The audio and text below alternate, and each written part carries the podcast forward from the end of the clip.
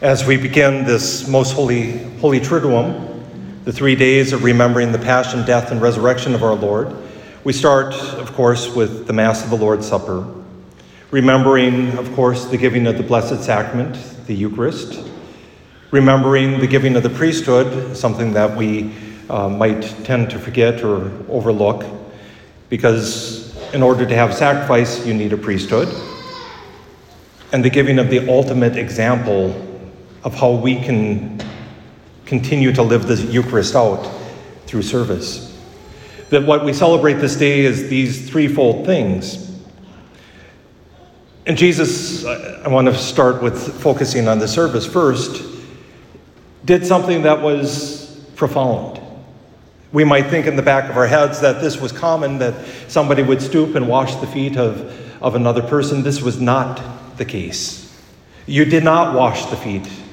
In fact, St. John uh, the Baptist, if you remember, he's not even worthy to stoop and untie the thongs, the tongs of Jesus' sandals. That's a statement of humility.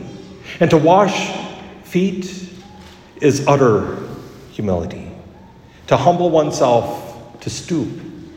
And yet, that's precisely what our Lord does. And St. John uh, purposely records this sign, this washing the feet, and does not give us the giving of the Eucharist because, again, St. John wants us to understand what does the Eucharist invite us to? What does the Eucharist call us toward? Well, so often we focus on our identities, and, and this is good identities as sons and daughters of our Lord, sons and daughters of God the Father. But if our Lord Jesus Christ, the Son of God, our Savior, can wash feet, who are we to say we cannot serve? And that's something that so often we forget. And, and uh, I, I, must, uh, it's just been very heartening to hear. Uh, Bishop Zielinski is inviting us and telling us and reminding us time and again, and, and of course, Bishop LeVoir did, and Bishop Nienstedt did, and as past vocation director, something that's very dear to my heart, but he keeps reminding us we have young men from our parishes that are called to the priesthood. We have young men, and I'm not talking just David Rebay, who is our seminarian, God bless him and, and keep him this day, but we have young men from our parish currently that are being called. We have young men and women that are called to religious life. And we need the priesthood. We live in an interesting time as our Catholic population continues to grow and the priests seem to continue to just grow old. We need priests because we need the sacraments. It's not just me. I need the sacraments just as much as you. And thank God I have access to them, but we need priests to serve our diocese. We need priests to serve in different parts of the world that have no priests.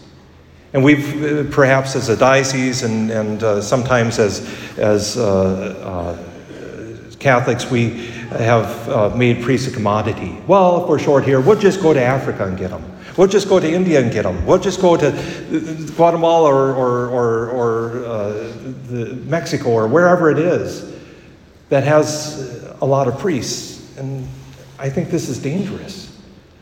Because if we are the church, God will provide and is providing. The problem is, I think we fail to hear. I think we uh, tend to not listen. And I'll, I'll, be the first one to admit it is difficult to listen. I think I've shared enough, and, and, uh, and if, in case you forget, uh, when the first inkling came that I should consider being a priest, I said, No, over my dead body, I'll, I will never be a priest. I don't know what happened somewhere in, in between sixth grade and, and my first year at college. I must have died and just didn't know about it. And now I cannot imagine my life being any other because I started to listen. I started to acknowledge that there's something in me that God was calling.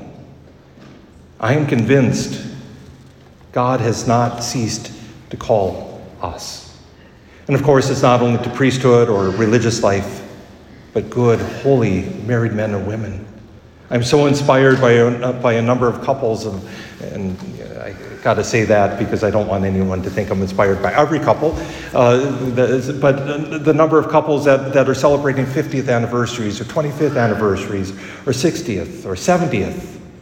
This, this long battle of marriage, one that needs the sacrament, most especially the Eucharist. And how we need good and holy marriages because that's where vocations come from. I've, in the danger of sounding self denigrating, I'm the only priest of our diocese whose parents are divorced. That's not a coincidence. Because good and holy priests come from good and holy marriages. It's not saying that they, that's the only way, and thank God I'm an exception to that rule in our diocese. And I know of a few others throughout the United States that are Uh, sons of divorce as well. But thank you, married couples, for your witness and for your desire for the sacraments. But everything that we are as Catholics is nourished by, by the gift we received this night the gift of the Eucharist. Yes, I know it's perhaps a pun, but the Eucharist is Jesus' greatest presence in both ways. It is a gift and it is His presence, His being with us, enduring presence with us. That's what Jesus Christ is for us in the Eucharist, present to us. Every time we come to the Eucharist, we receive Him. And we live in a day and age where it's so interesting that, that perhaps our catechesis has been poor. Perhaps this is part of the reason we have, uh, I don't think it's a crisis, I think it's a challenge of vocations, that we have forgotten what it is we receive when we receive the Eucharist. That Jesus Christ at the Last Supper, as we heard in St. Paul to the Corinthians telling us, Jesus took bread, he blessed it, he broke it, and he gave it to them. And he gave it to them, saying, This is my body. And he used the same word that we hear in today's first readings, the, or the same understanding at least, that it is to be a memorial. When we hear that, we think of a memorial, we put a sign on a bench or a sign on, on a, a building or, or uh, a headstone on, in the cemetery. That's a memorial, just a marker. That's not the memorial that was understood in the Old Testament and the New Testament. No, the memorial that he is talking about is a memorial of remembrance which draws us back to the original event. Now, if we think about some of our memories, especially the pleasant ones, perhaps it's easier to think about. I think tonight I might think about my grandmother and my grandfather and the times I spent in walking into their house I can smell the cookies. I can, I can hear the sounds, the laughter. I can smell the drawer that had all the pencils and the scrap paper that we could draw. I can smell it all. And see, that's what memorial is, that we're drawn into that mystery and it involves all of our senses. It's not just a remembering, not just saying, well, it's nice, but it's being drawn back. If that is our memory, a natural memory, what is our supernatural memory? that we are drawn to Calvary this night. Yes, we anticipate it. Our Mass is an anticipation, of course, of Calvary, of being drawn to Calvary to witness our Lord sacrificing himself. As only God can do, the perfect sacrifice, the perfect lamb. That he gives himself to us. And we're drawn into that mystery.